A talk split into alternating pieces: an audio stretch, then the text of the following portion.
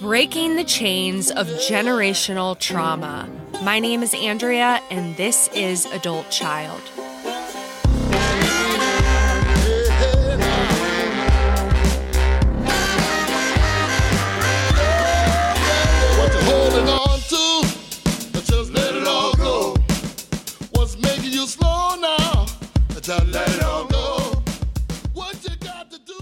Welcome back to Adult Child, where we take a deep dive into the impact of growing up in a dysfunctional family. And today, we are diving deep, or rather, diving deeper into the generational nature of family dysfunction. We have talked about this all throughout the pod, and it is such an important concept to the adult child topic at large. How the disease of family dysfunction does not just pop out of nowhere. How this shit gets passed from generation to generation. How our parents aren't evil, but just a product of their own dysfunctional upbringing and how we will pass our shit on to the next generation if we don't heal our shit.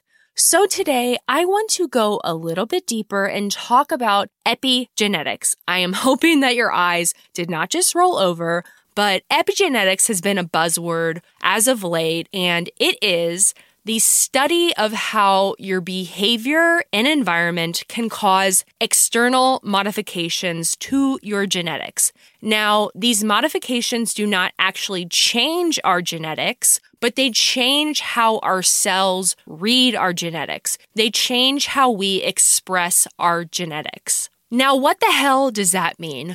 No fucking clue.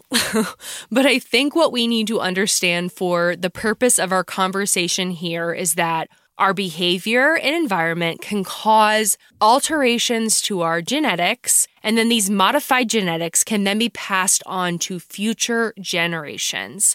And trauma is one of these environmental factors that can cause these modifications. Now, research over the past five to 10 years has shown that you can actually carry symptoms of trauma in your life that you didn't even experience, not just emotionally and psychologically, but also genetically that trauma from past generations can impact us on a biological molecular level. Now, there was a super interesting study. The results came out in 2016 but it looked at the genetics of Holocaust survivors and their children, and they compared this to the genetics of Jewish parents who lived outside of Europe during World War II and their children. And the researchers were focused on one particular gene, the FKBP5 gene, a stress gene that is linked to PTSD, depression, mood, and anxiety disorders.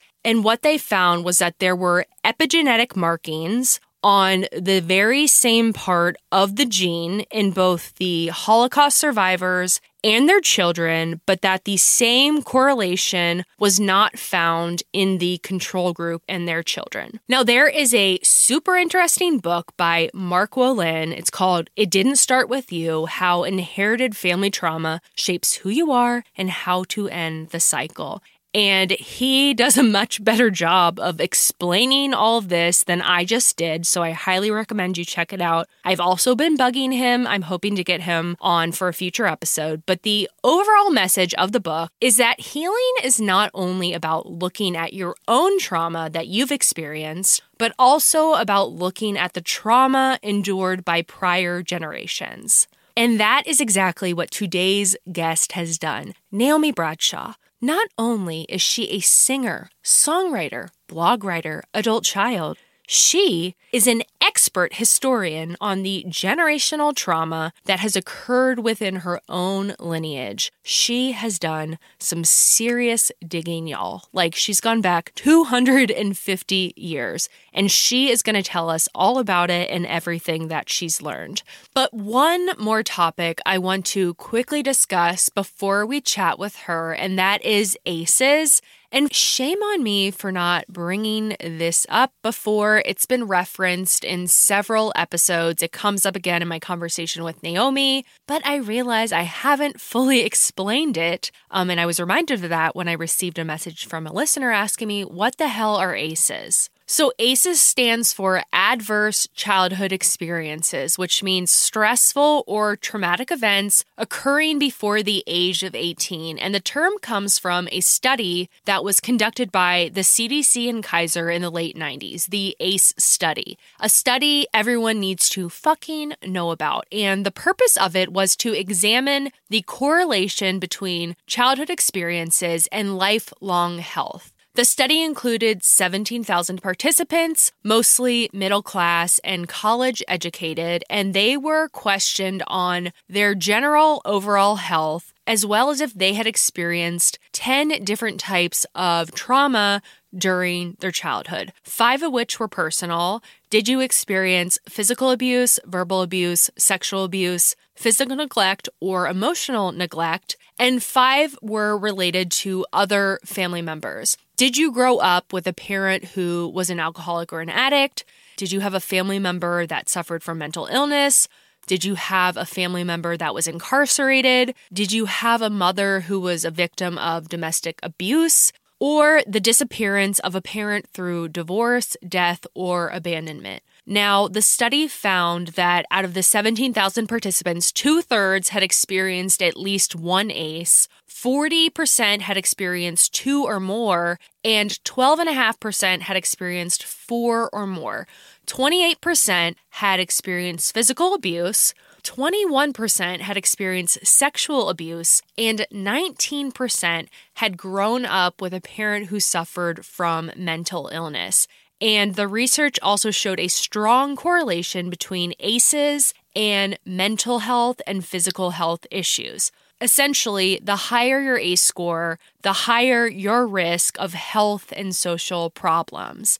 And research since then has shown how having a high ACE score increases one's risk for seven out of the 10 leading causes of death in the US and can even shorten a person's lifespan up to 20 years. So uplifting, right? I am so happy to brighten your day with these fun facts, but in all honesty, ignorance is not bliss when it comes to the disease of family dysfunction, when it comes to trauma. We all need to know about this. Knowledge is key. Awareness is the first step to change. Check out the show notes. I've included a link to an ACE quiz so you can figure out your own ACE score.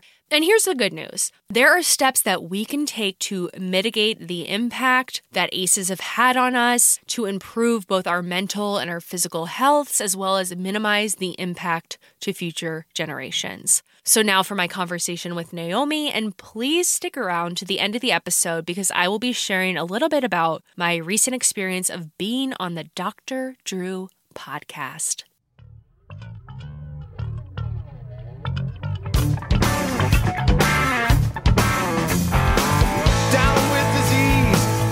In my bed, trying to stop these demons that keep dancing in my head.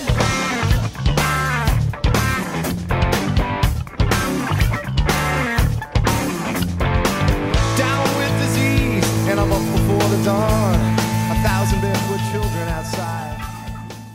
The truth of the matter, my dear shit shows, is that there is a huge overlap in those of us who grew up in a dysfunctional family and those of us who are suffering from ADHD. I myself got diagnosed with ADHD about a year ago, and getting this diagnosis and treating this diagnosis has made such a difference in my productivity and getting shit done. Now, let me tell you about Done. Done is an online ADHD care platform where you can get all the resources you need to help manage your ADHD. Take a free one minute assessment and book an appointment with a licensed ADHD clinician as soon as the next day. Get continuous care, one click refills, insurance coverage, and 24 7 care team support with Done for just $79 a month and pharmacy copays as low as $0. Visit get.donefirst.com slash podcast to learn more. Again, that is get.donefirst.com slash podcast done turn ADHD into your strength. Well, it is my pleasure to introduce singer, songwriter, blog writer, fellow adult child, fellow survivor, Naome Bradshaw. And you found me on TikTok. And this has truly been the biggest blessing and gift of this podcast is just connecting with people. And I'm so grateful that our paths crossed. And I'm super excited to get to chat with you today and well, thank you for having me. And yay for TikTok that we found each other. Who knew? I thought it was just kids dancing. it kind of is. so, you just made a comment to me prior to us starting to record about how you and I both started our healing journey around the same time about three years ago. And, and you said that there was a little bit of a difference. And so I was hoping that you could make that comment to the uh, listeners. Yes. Well, I realized when I listened to your first uh, podcast again that three years ago, you and I were going through a similar journey in that we realized that the experiences that we went through during our childhood directly were affecting us in that moment. And for myself, it was a little different because I was clearly aware that I had been abused as a child throughout my whole life, I had told stories. I was in foster care. My husband knew it. My children knew it. People knew it, but I had never processed any of the emotions. I just had this story and like, I'm a survivor, but I didn't do any of the work. And I feel like, you know, with you, it was different because it was a surprise to you that what you went through as a child affected you. So I noted that difference. Yep. And did you, were you always able to easily talk about your experiences or was it something that you were private about? Uh, it would be something that I might talk about uh, when I was drinking, you know, in a moment with some friends, you know, when you're drunk, you know, who wants to drink with me, right? What a downer. the word got out. No. and it would always be me as a victim and that that's something that I definitely note now as somebody who's healed the difference in my mentality, the difference in how I tell my story. And that's why the blog was so instrumental in my healing is because I could see myself and where I actually fit in the story. You know, not from a juvenile point of view as a victim, but from a healed person that is mature and understands that their parents were flawed individuals that did the best they could, but it fell horribly short. I'm not responsible for what happened to me, but I am responsible for healing myself so I don't hurt other people like they hurt me. Yeah, we're the only ones that can do anything about it. Our parents, our family members, they can't do the work to to heal us. It's it's all on us. So you started doing EMDR work what, 3 about 3 years ago? Yes, because the way I found out about it was um, I was having a really hard time staying sober after getting a DUI, my second DUI five years ago. I kept trying to get sober, getting my chip at AA, and then having to go back again, eat humble pie, you know. And uh, I was frustrated with myself. My family was frustrated with me. And, and the question would often be, What's wrong with you? You know?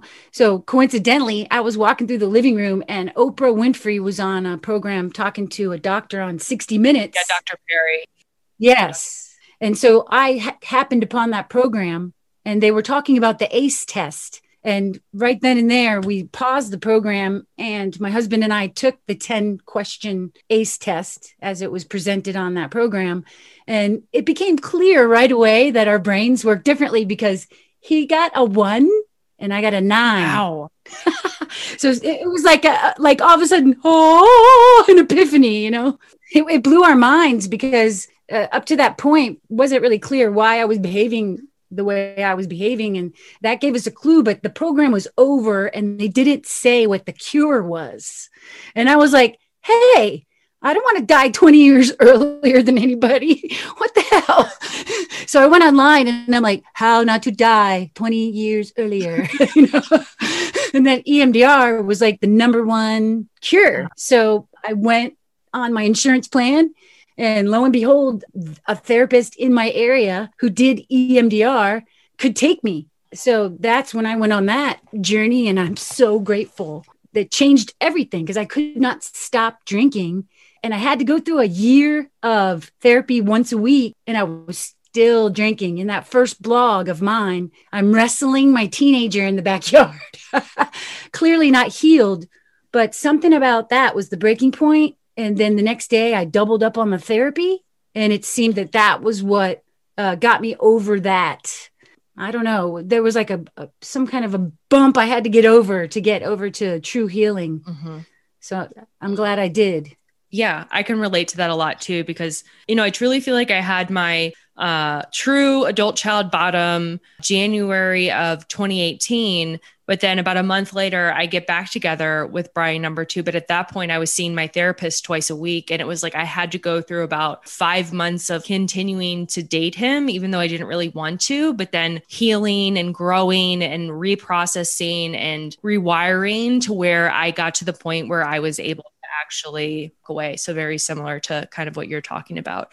So, I remember when I did EMDR with my therapist, and she told me, she said, You're not going to walk out of here feeling like a completely changed woman, like right after we have this session. And what she told me was that that could happen if the trauma that you're reprocessing had been fairly recent. So, if it was something recently that had occurred, that you might really notice a huge difference after we do this session. But she said it's going to be more so that over time, over the next few months, you're going to slowly start noticing a difference in your thinking. So, I was wondering, what was your experience with that? Uh, well, one thing I have noticed more than anything is even though I haven't been to EMDR for quite some time, I'm still getting benefits and growing as a person. Because the way my therapist explained it was like a highway has a traffic jam and none of the cars can move, but then one car will get off the ramp and that it, it'll cause movement to happen and that that's what happens you know even after the sessions are over i have another therapist that i'm starting again because i'm going to be writing some tough stuff coming up and i anticipate you know that i'll i'll need to uh, have some support so i'm going to do more therapy but my initial therapy i didn't really know anything about emdr mm-hmm. except that it was a supposed cure for not dying 20 years early. so, but she just did these things with her hands and I didn't even know what was happening. And then she'd say, What's coming up for you? And then I would, in a sense, solve my own problem in a way by reconciling myself currently with the person from the past, mm-hmm. is how I describe it. It's so weird. And so then I read The Body Keeps the Score by Bessel van der Kolk after two years of EMDR therapy. And it, I was like, oh, now I understand what happened. Um, you've been kind of a, a detective in your healing journey in two senses, right? The first is understanding what it is that you went through, and then after that, it was trying to figure out a little bit more about your your family history, your genealogy. But so, why don't you first talk a little bit about what it is that you've done to try to better make sense of your childhood experiences and what happened to you. Did you did you have many memories of childhood? Were you somebody that dissociated a lot and didn't have a lot of rem- memories? Because I'm somebody that I pretty much remember everything, but there's a ton of children out there who have very little memories of what happened to them. Right. Yeah. And I've met both people because talking to survivors really gives you a sense of, of the different, the, the spectrum that exists, you know, one, one extreme or the other. For me, it was a little of both. I had these stories, uh, and I would be unaware of the inappropriate nature of the stories. like when you're telling a story and then the audience gets a look on their face like, oh, well, that was inappropriate for someone to do in front of a child, you know, and you're just at first, I wouldn't get it, but I just was always compelled since the first time that someone touched me inappropriately when I was five. I always was trying to talk. I've always been a talker. So mm-hmm. part of me was always trying to tell somebody and get some help.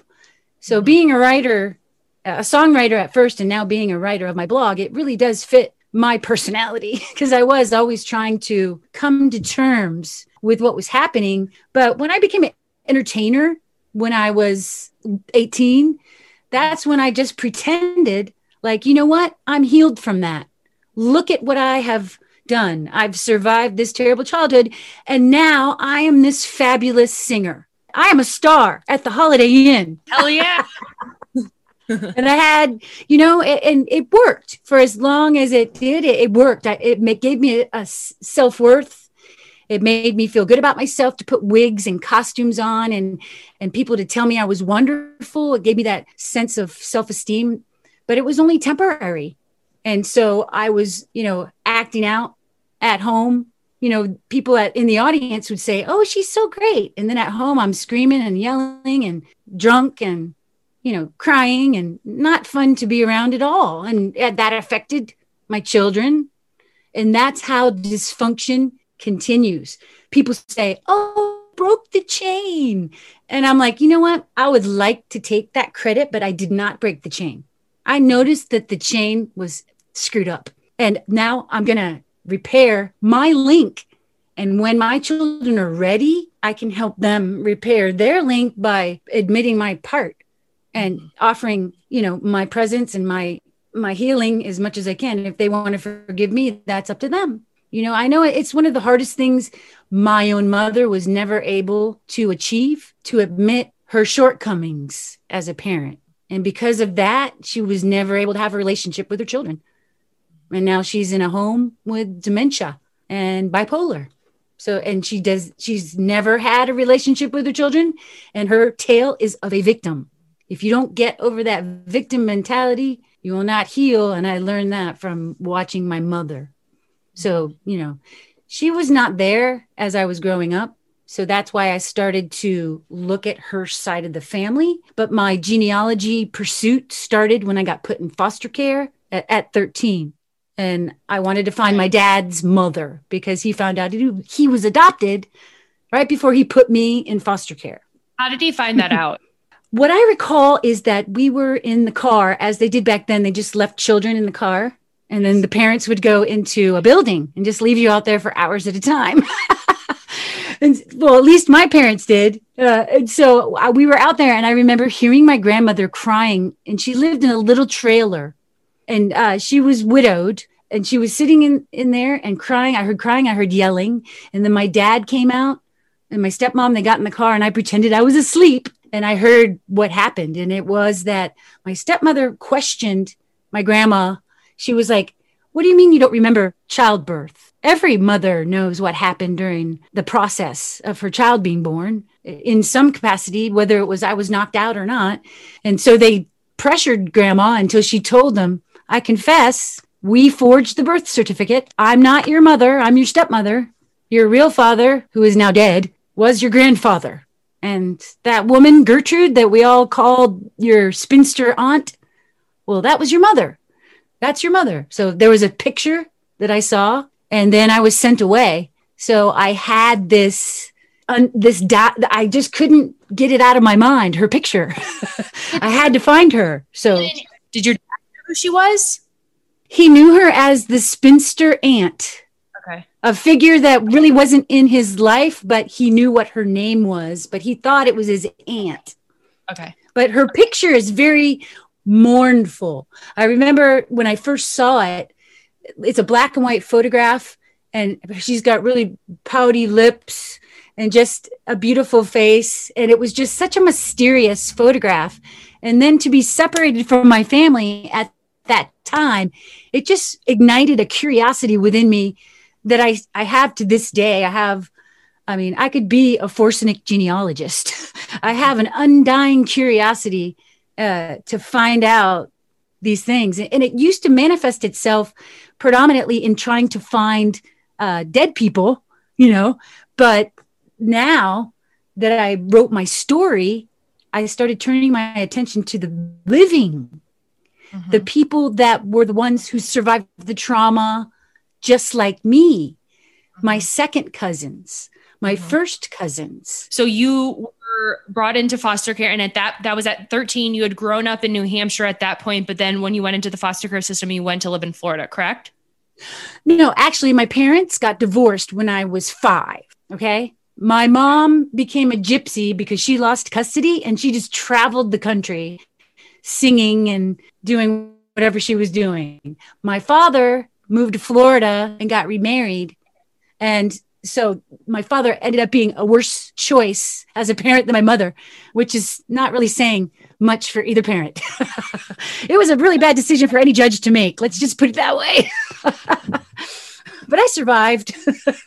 but I, yeah, so I didn't know about New Hampshire. I just remember it from being five years old. And prior to making this more recent trip up to New Hampshire, what had you discovered about Gertrude?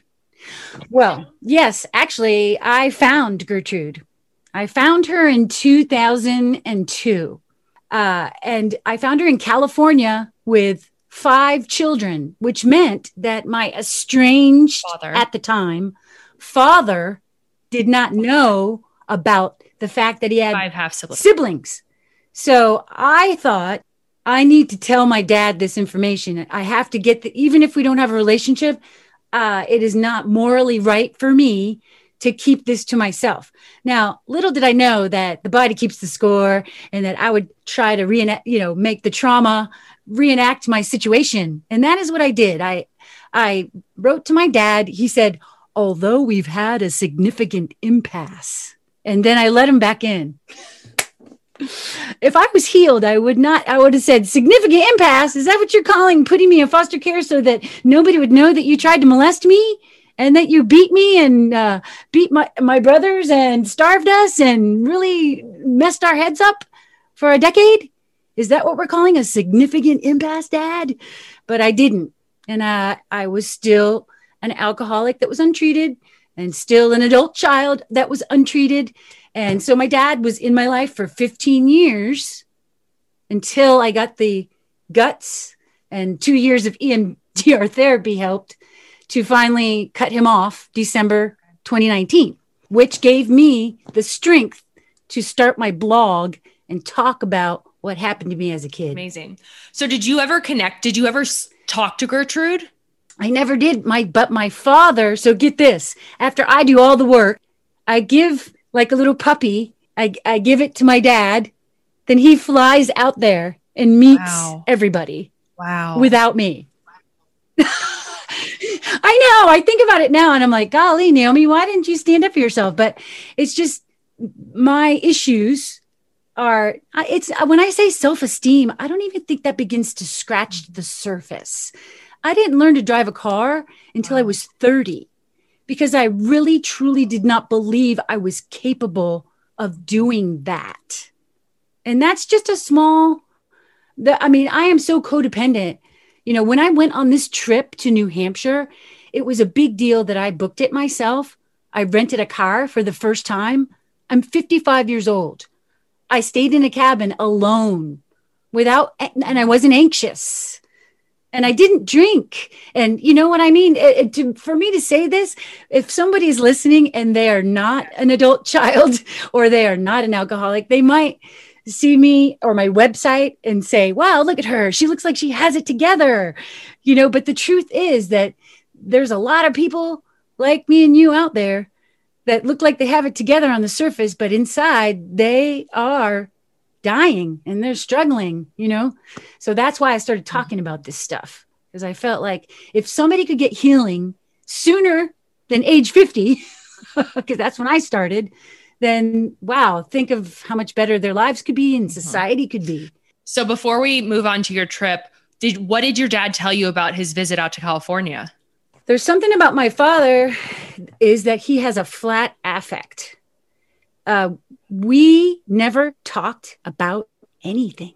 Uh, our exchanges were always pretty brief Mhm. and surface, um, and and usually involved me trying to impress him. You know, at the beginning of our reconnection, uh, I presented him with a song that I wrote, and well, he's clearly now I know he's a narcissist, but I didn't know it back then. And the song is called Maybe Someday You'll Look My Way, you know, and we'll have that conversation. You'll look at me, apologize, and the pain that's inside us will die. My dad said, That's a magnificent composition. Of course he did. Because it was, you know, about him being magnified and glorified and about me being subservient. So now I realize those responses and you know the sickness that I had back then.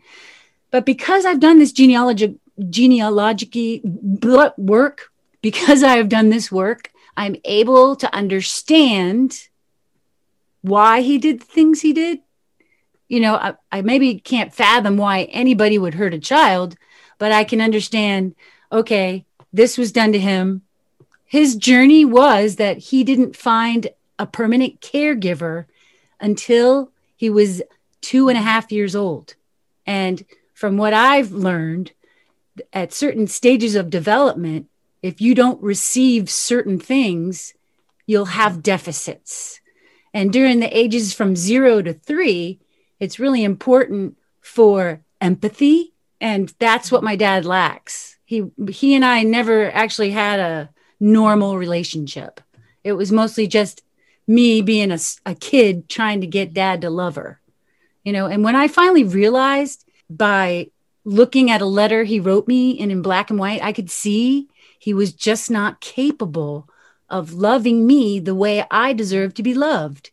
And his role is is to be a dad and to do that. So if he's not capable of doing that, why have him in my life?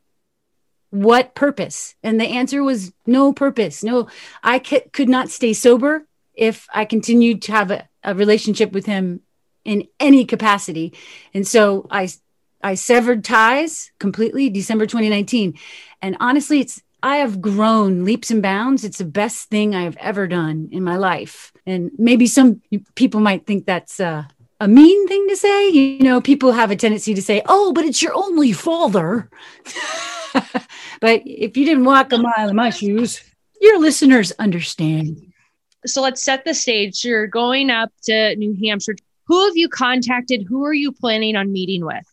Well, the person that I'm closest to in the family is my uh, cousin Nicole, and her her mother and my okay. mother are sisters, and they were both put in orphanages and foster homes by my grandmother, and but there's a, a difference between the two of them. Nicole's mother, at some point, decided her mother was a jerk and she wasn't going to pay attention to her anymore. But my mother never got over the fact that she was put in an orphanage by her mother and would always try to get her mother's love for the rest of her life. She was just always pursuing it. And so that's the big difference. So Nicole was a perfect person to talk to because we both have mothers that are both equally crazy. But I think my mom was definitely uh, more tormented, and her mother was more able to survive in society. Because my mom ended up homeless, and now she's institutionalized. I I visited her first, and she decided not mm-hmm. to have kids, and she has a great adventurer's life. She lives up there in New Hampshire all by herself. She has a Jeep, you know, she has her own business from home. She can eh, do anything she wants. She goes and gets some buffalo from the farmer because she doesn't believe in going to the grocery store. so she's like a real Renaissance independent woman type of a person. So we're really opposite.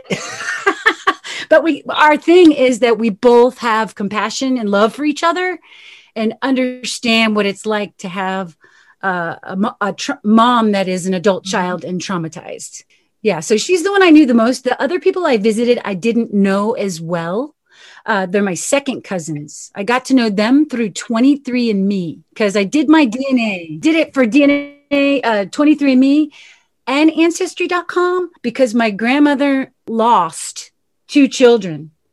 So I thought that if I had my DNA out there more to more places that I might cast my net a bit wider to find these individuals that we had not located an aunt okay. and an uncle. I found the aunt, but the uncle is still at large if okay. he is still with us. grandma had seven children.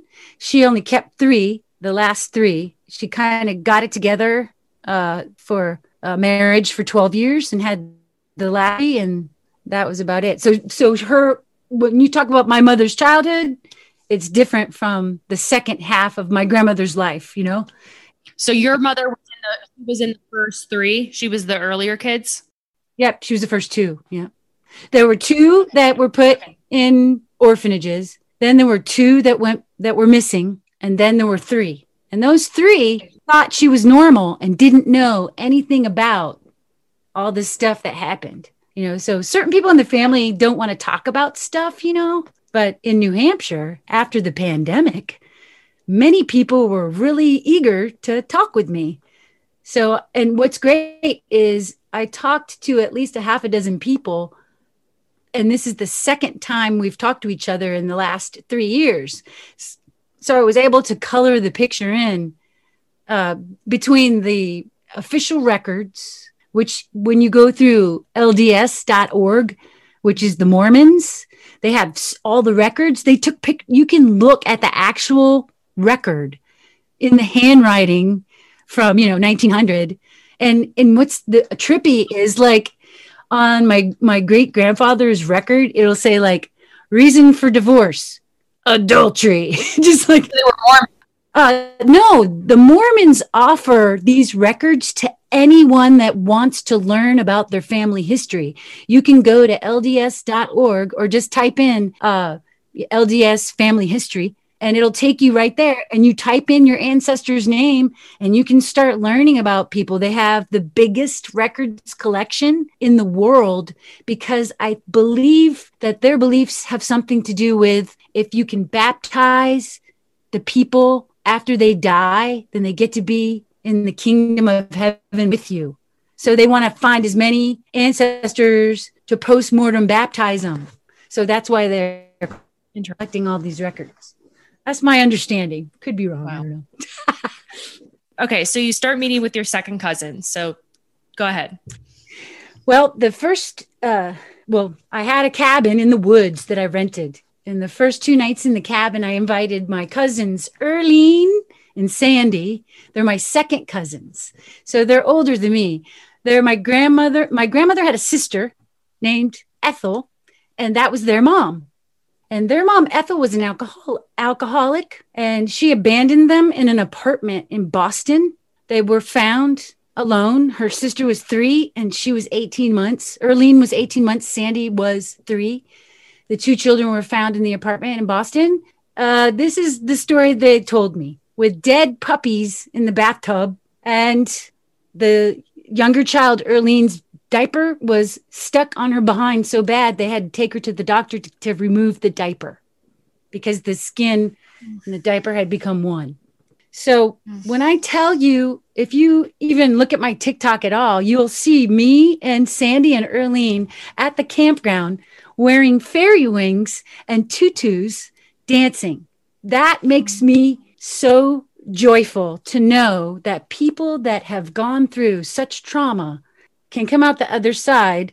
They're both in recovery, both sober and dancing with me. And now, I mean, we have a great relationship. We, I, you know what? I, I don't have a mom, but I have Erlene and Sandy. and two nights we just sat there and talked about things and bonded. And it, it just made me feel good that, you know, just because our parents did these things to us, our families don't have to scatter to the wind. We can make these bonds and nurture them with the people that get it you know because not everybody in the family gets it you know. Aunt, aunt kathleen doesn't want to talk to me and nicole had to kind of sneak to see me you know not really talk about it with her mom and stuff. You know that this is how the family dynamic goes but I, am the one who's the first person that st- has stood up and decided to shine a light on these issues but I'm not doing it in a judgmental way. My whole purpose is to heal. That's it. Not to point fingers and go, you did this. Because how would I heal if I still have that resentment? Because the 12 steps, that resentment will trip you up every time, right? I mean, that's one thing when I went to AA, those 12 steps, I thought everybody could learn from that to take accountability for your part in situations, to keep your soul mm-hmm. clean of resentment as much as possible. Mm-hmm. So I, I can't afford to have that kind of poison in my head or in my heart. You know, um, I want my mm-hmm. dad to eat. I just don't want them at my table, right? What is that like Tupac or something? it said that on Facebook anyway. so you you find out that they're abandoned. So then what else what else do you well, learn? I learned that uh, what happened with my grandmother and Ethel is the two of them who are from the White Mountains of New Hampshire, a poor logging camp family, dirt floors, uh, not even a real house, really, surrounded by grown men, loggers. She decided her and Ethel were going to go to the big city in Boston and be in a talent show. And my somebody must have whispered in my grandma's ear because I have all these photographs of her with beautiful headdresses and costumes and somebody put some money into her career, got her these headshots. She had two roommates, Terry Swope and Shirley Devine. And uh, they had a, a Learjet that they flew on that belonged to one of the girls' boyfriends. And they did all these uh, gigs throughout the Northeast. And I did some studying. Every blog that I've done, I have to research not only myself but the other characters so that's how i got my background yep. for the blog is through doing all this research for my genealogy and my grandmother used to tell all these stories. I met her briefly in my 20s and she would say that she slept with william shatner. She would say that she was in a band called four jacks and a jill. But that's not true. Uh, terry swope her roommate was in the band four jacks and a jill because they got sued by Benny Good. Uh, Benny Goodman's band took Terry Swope away and, and she got sued. Newspapers.com tells you all this stuff, you know? so my grandmother was just really somebody that was desperately trying to run away from her uh, upbringing and the trauma, but she could not leave that behind. It followed her by her decisions and the pain that she put others through. And I can't point my finger at her either because I know that I hurt people, you know, and that's what's so healing about the this kind of work. If if you think I think it's called epigenetics, right? I just read Oprah Winfrey's new book and they talk about that in there, you know, to me, I always thought, I wonder, I wonder, I wonder if. And when I started really answering that question, the answer is hell yeah. that is so real that the number of alcoholics and mentally ill people um, and the, what they went through was basically poverty, lack of education. They, these were huge factors. And maybe some racism way back then because we're dealing with French Canadians logging people. I mean, they were considered at that time in the 1900s as, you know, outsiders. Mm-hmm. So that mm-hmm. it affected the subsequent generations. I mean, I went back 250 years, so I found the original trauma, and and that's Le Grand Derangement because I am Acadian.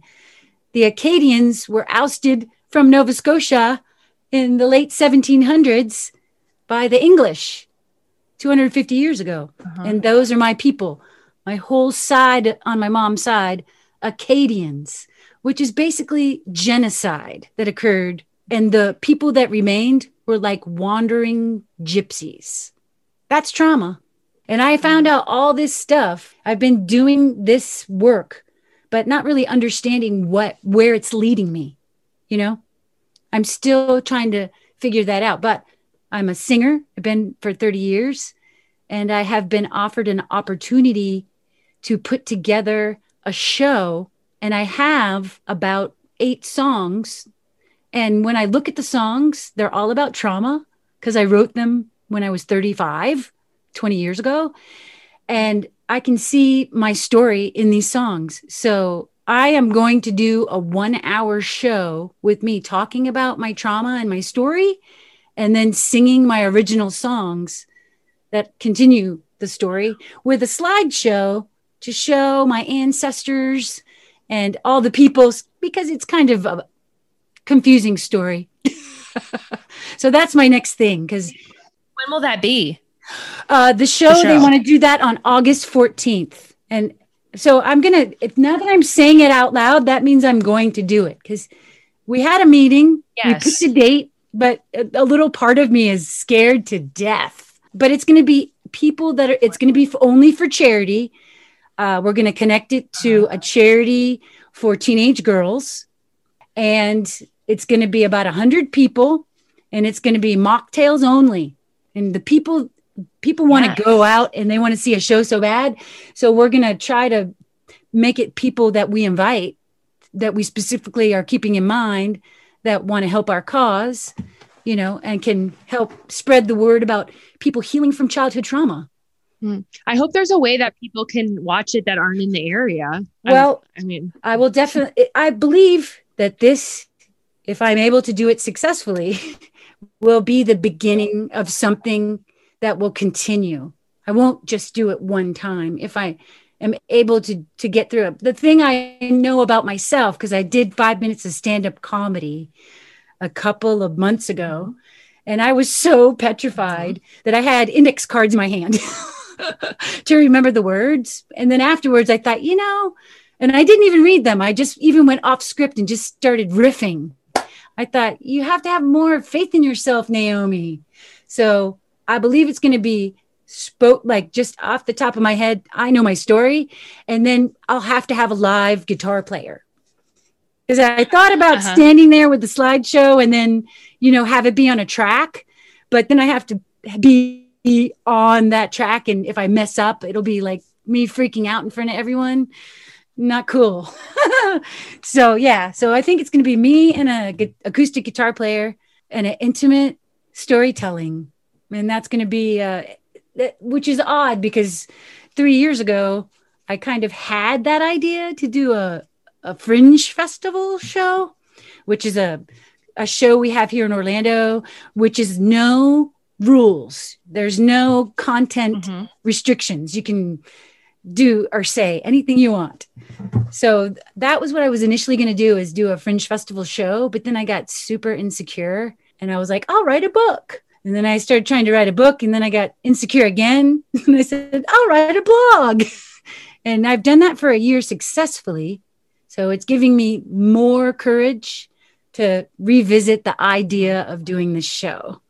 So hopefully that that'll be enough confidence. I I was like, I'm going to write a book. Then I'm like, I'm going to write a blog. And then I was like, I'm going to do a podcast. That's what stuck for me. So, well, your podcast is excellent. It's great. I love it. I'm so glad that I found it. You know, there's a couple lightning bolt moments that I've had in my recovery, and and seeing you on the screen was one of them. It, it really does help you with the. It's like breadcrumbs. You know, I, I am always looking for new inspiration and new content and people that align with my belief system. You know, because I want to make sure that my world is filled with healthy things. You know, because whatever you consume is is what you become so i'm really happy that i found your content it, it really it does help I'm me so glad that you found me too. yay Um, so I want to kind of just put a pretty little bow on your trip up to New Hampshire.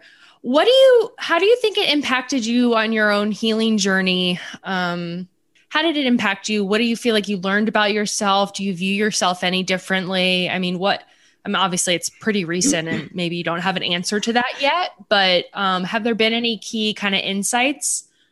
well the last day of my trip i decided to take an intuitive journey. And anybody that knows me knows that anytime i went anywhere in the past it would be a planned vacation almost to the point of ridiculousness every single moment planned you know and mostly planned for me to drink. But this time all by myself i said i really want to find a gift for my youngest daughter and so i'm going to ask my car which sounds ridiculous probably to some people where you know where should i go so i took a left out of my uh, condo development and i ended up in plymouth new hampshire and i went to a diner and I started talking to the girl behind the counter.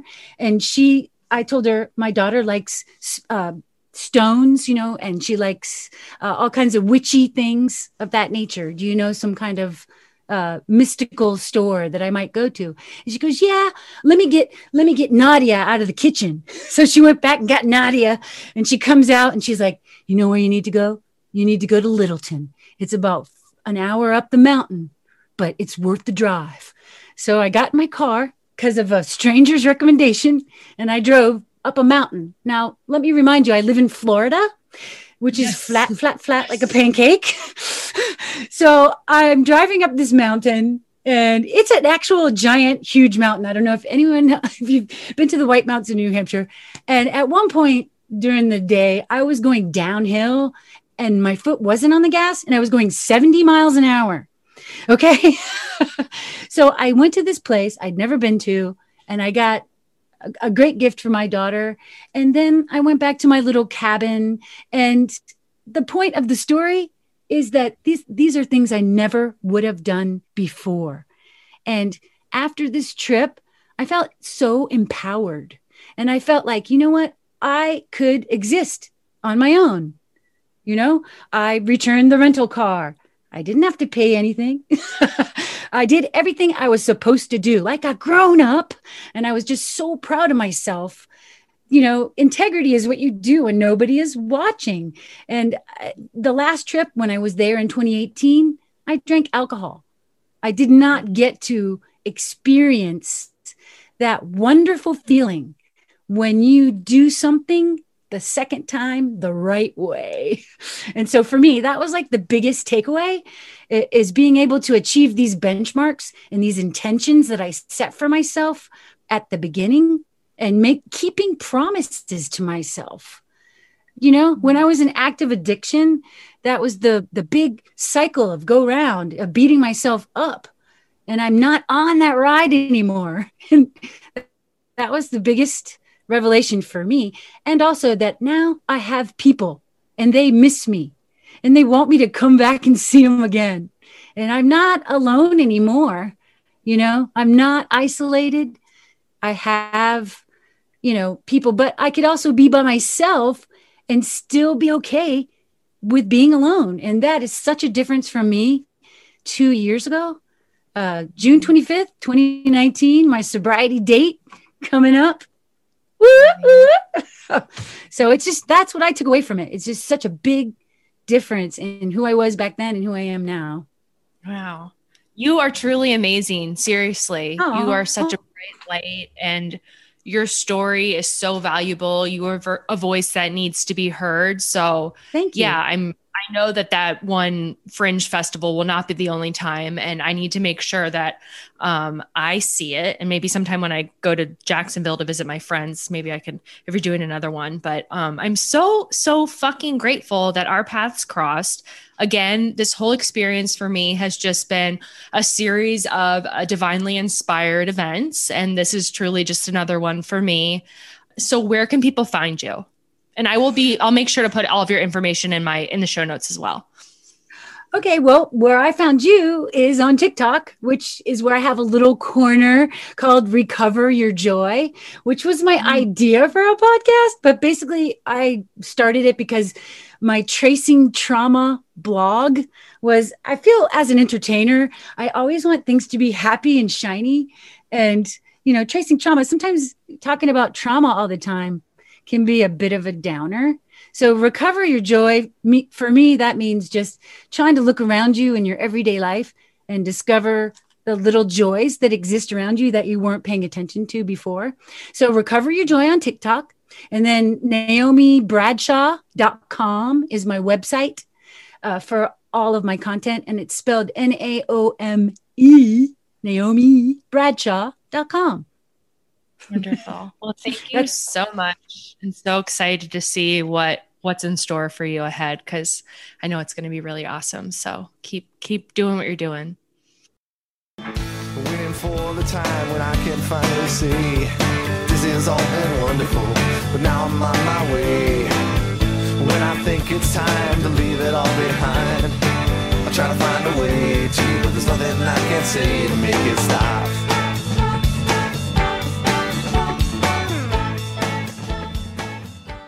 Well, that wraps up today's episode. As always, I hope you learned something that can help you on your own healing journey. Thanks again to Naome. See the show notes for ways to connect with her and a link to her blog, as well as additional resources to help you on your own journey, as well as links to my social media. I am at Adult Child Pod on Instagram and TikTok. And please, y'all, I need some more five star ratings on Apple. I currently have 100, and you guys, I know based off my analytics that there are a lot more than 100 of you that are regularly listening to this podcast on Apple Podcast. It's seriously so simple. You literally just have to tap your finger. You don't even have to write anything if you don't want to. And don't do it for me. Do it for the struggling adult child out there that hasn't yet found this podcast because seriously, reviews have a significant impact on people finding the podcast.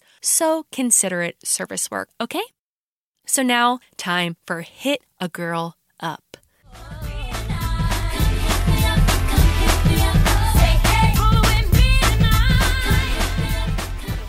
Now, I received so many messages from you congratulating me on the Dr. Drew podcast and asking me how it went. It was so surreal. It was so cool. He was so down to earth and very kind. It's going to be a few weeks until the episode comes out. I'm not sure exactly when, but I will be for sure to let you know as soon as I know.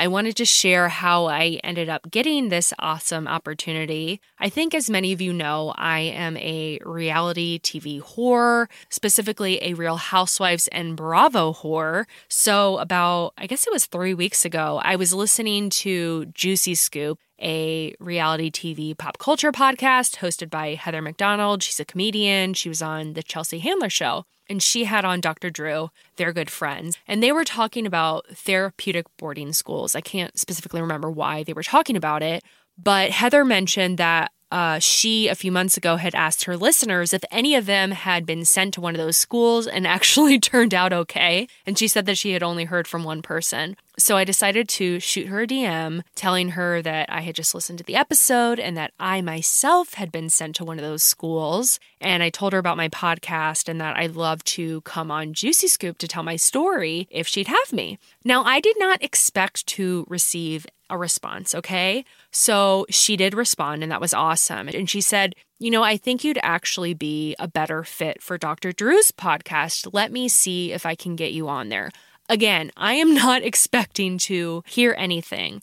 And then two days later, I woke up and I had an email asking me to be a guest on the show. And they said they mostly did it on Zoom, but that for people that were local in the LA area, that they were doing it in person. There was no fucking way that I was going to miss this opportunity to do it in person. So I drove my ass down from San Francisco and, and did it in person. And it was just so awesome. And I really can't express how powerful this whole experience has been. You know, starting a podcast for anyone is great, but it's not like I just created another true crime podcast or another reality TV podcast. And those are all great and all. But you know, this podcast is the result of years of pain, pain experienced during childhood, the pain of my alcoholism, the pain of codependency, hitting an excruciating, painful bottom at nine years sober, and then the subsequent transformation that occurred. And it hasn't just been about healing from the impact of growing up in a dysfunctional family. It has been about how do I live my very best life? How do I take my strengths and use it to my fullest potential? And how do I have the biggest impact to the world around me? So it's just crazy, right? I go from talking to Marvin on the bus to just years later talking to Dr. Drew. And I'm just so grateful. And I just want to thank you all so much. Um, the messages that I receive from you all, the love, the support, it has been truly fucking amazing. This is a topic I am so passionate about, and this is a topic that needs to be talked about more. So let's just keep the good energy going and hope that this podcast continues to grow and reach more people. Give me a fucking five star rating on Apple. But this has the opportunity to really have a tremendous impact on the world around us, right? Because dysfunctional families fuck shit up. and people need to know that. Not just that, but they need to know that healing is possible. So if you have comments, questions, insights, I would love to hear from you. Hit a girl up. You can find ways to contact me in the show notes. I will see you all next week for another fabulous episode. It's going to be super raw, it's going to be super vulnerable, and I'm super excited for y'all to hear it. It's going to be a goodie, I promise.